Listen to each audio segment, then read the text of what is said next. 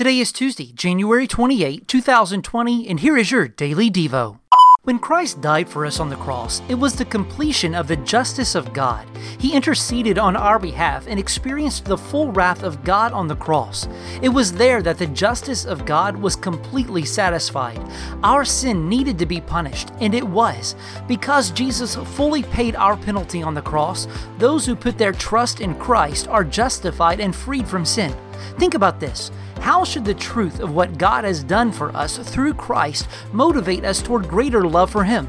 How can we fight apathy in our own lives toward God with the truth of what Christ has done for us? Thank you for listening to the Daily Devo. Please send me a comment, like, or share the Daily Devo. It helps others to get the Daily Devo. Also, please connect with us on Facebook at Central Baptist Church, Maysville, Kentucky. This way you can stay up to date on everything going on at Central Baptist.